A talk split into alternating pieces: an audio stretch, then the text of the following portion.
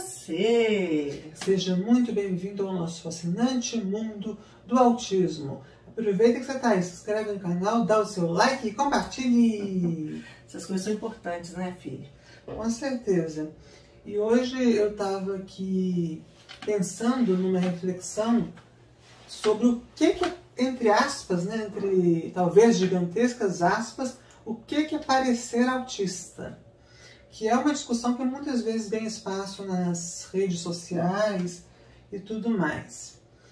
É, a primeira vez que eu tive uma noção, talvez, do que é esse peso, do que é parecer autista, foi quando eu estreiei como palestrante, eu estava com 18 anos, foi em 2015, que você tá achando que é mil anos atrás, né? Porque eu já tô envelhecendo, estou amadurecendo, né? Me tornando, indo para outro patamar mais maduro e melhor. Aqui, mas aí, gente, é, quando eu estreiei como palestrante em 2015, eu tinha uma imagem muito robótica e muito sedada, porque eu vinha de. Foi a primeira vez que eu falei para uma plateia ou para um público desde, desde muitos anos mesmo, antes disso, porque eu tinha fobia social na época do ensino médio, dos meus 15 até os 17 anos.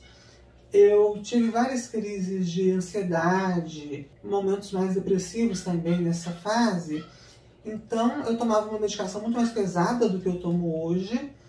E ao mesmo tempo, eu não tinha muita experiência com outra, com, com esse contato com outras pessoas fora do ambiente da escola que para mim já era desafiador. Então eu cheguei lá nessa, nessa, nesse evento né, para o qual fui convidada e quando eu, eu me lembro de uma vez que é, estavam falando de uma, de uma personagem fictícia de filmes que ela chamava muita atenção justamente porque ela não chamava atenção inicialmente. Quando ela aparecia e que ela que ela que as pessoas percebiam que ninguém estava nada por ela, mas ela tinha muito conteúdo.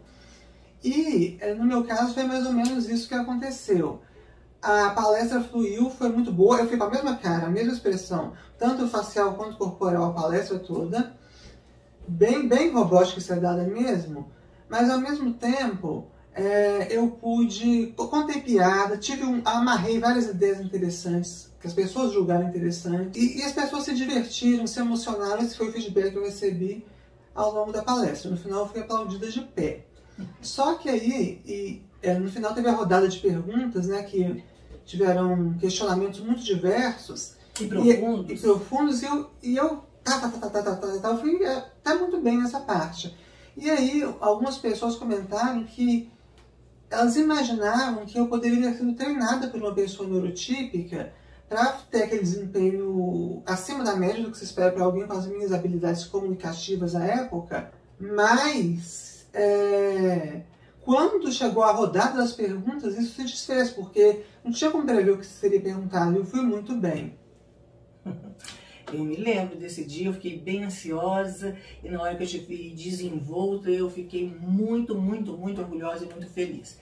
E aí a gente vê então é, que rotular é bem complicado. Não existe isso de, ah, isso aí tem cara de autista.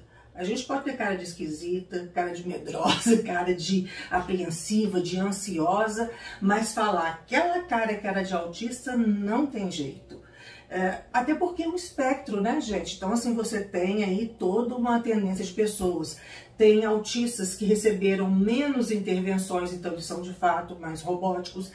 Tem outros que, é, por causa das condições coexistentes, tem que tomar remédio, então... Alguns são até bem agitados em função dessas condições coexistentes. Tem aquele que... Pode ser senso comum, porque são muito comunicativos e extrovertidos até, até demais.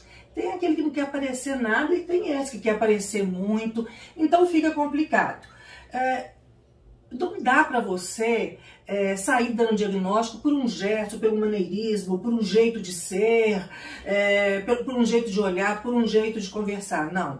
O diagnóstico do autismo é algo muito complexo, é, tanto na infância, é, uma intervenção precoce, que há que se ter muito cuidado, como também quando o diagnóstico é tardio, porque aí já tem várias camadas de mascaração, de, de estratégias e fica complicado. Então você tem que conhecer todo o histórico da pessoa, desde que ela nasceu. É, tudo, tudo, tudo. E aí, essa, é, esse não parecer autista não significa, então, que essa pessoa não tenha prejuízos e que não tenha perdas e que não tenha dificuldades. Foi o meu caso.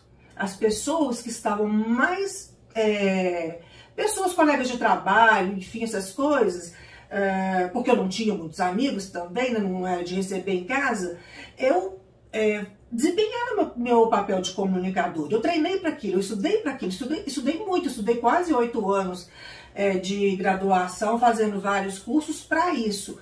Então, é, evidentemente, eu dava conta daquele recado, mas eu tinha sérias perdas. Por exemplo, eu às vezes ficava sem remédios que eu precisava porque eu não conseguia ir à farmácia eu no trabalho, se me pedissem para ter uma, para dourar a pílula, né? Hoje eu entendo o que, que é isso. Para parecer alguma coisa, não tinha jeito, porque eu, eu, eu, tinha que ser completamente autêntica. É, isso para uma comunicadora é um desafio, porque exige uma ponderação muito forte. Pois é. E aí essas pessoas que dizem assim, ah, mas hoje em dia tudo é autismo. Tá havendo uma banalização do autismo. Gente, tem uma coisa que me mata é alguém falar que tem banalização do autismo.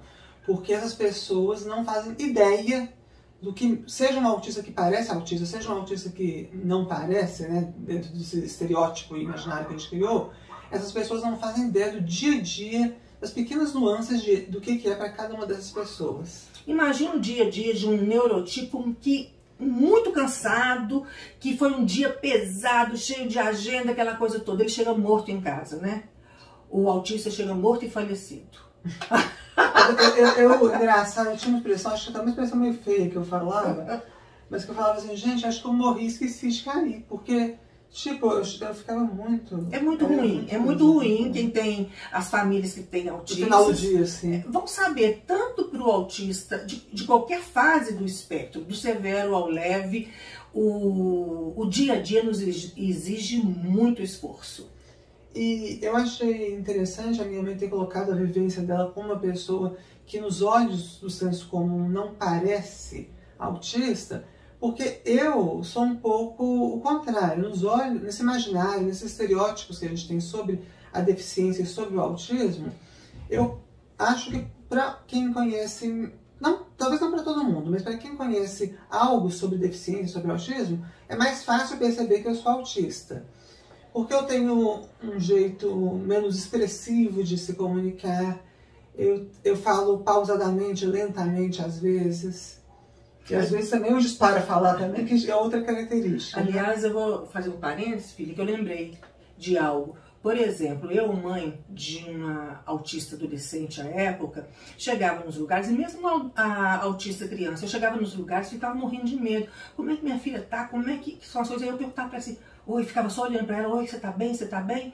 E isso era o pior dos piores, porque na realidade ela precisava concentrar todo o seu esforço em estar ali naquele lugar, né? Ou seja, estava bem até você falar, porque aí eu lembrei do esforço que eu estou fazendo para ficar bem e não estou mais tão bem assim não. Mas enfim, voltando ao que eu estava falando, o fato de, para algumas pessoas que têm algum conhecimento mediano, mediano no sentido comum né, na média do autismo, eu parecer, eu ser uma pessoa fácil de perceber que eu sou autista, isso leva, pode levar em alguns casos, e já aconteceu na minha trajetória, de dúvidas sobre a minha verdadeira capacidade, sobre a minha habilidade de, por exemplo, que não tem nada a ver com ter uma fala robótica, ou ter uma certa limitação em coisa da vida diária. Tem a ver com a minha capacidade de tomar decisões, de perceber, de entender o mundo, de analisar. Isso é muito preservado em mim e muitas vezes eh, eu fui rotulada como alguém que não poderia ter isso.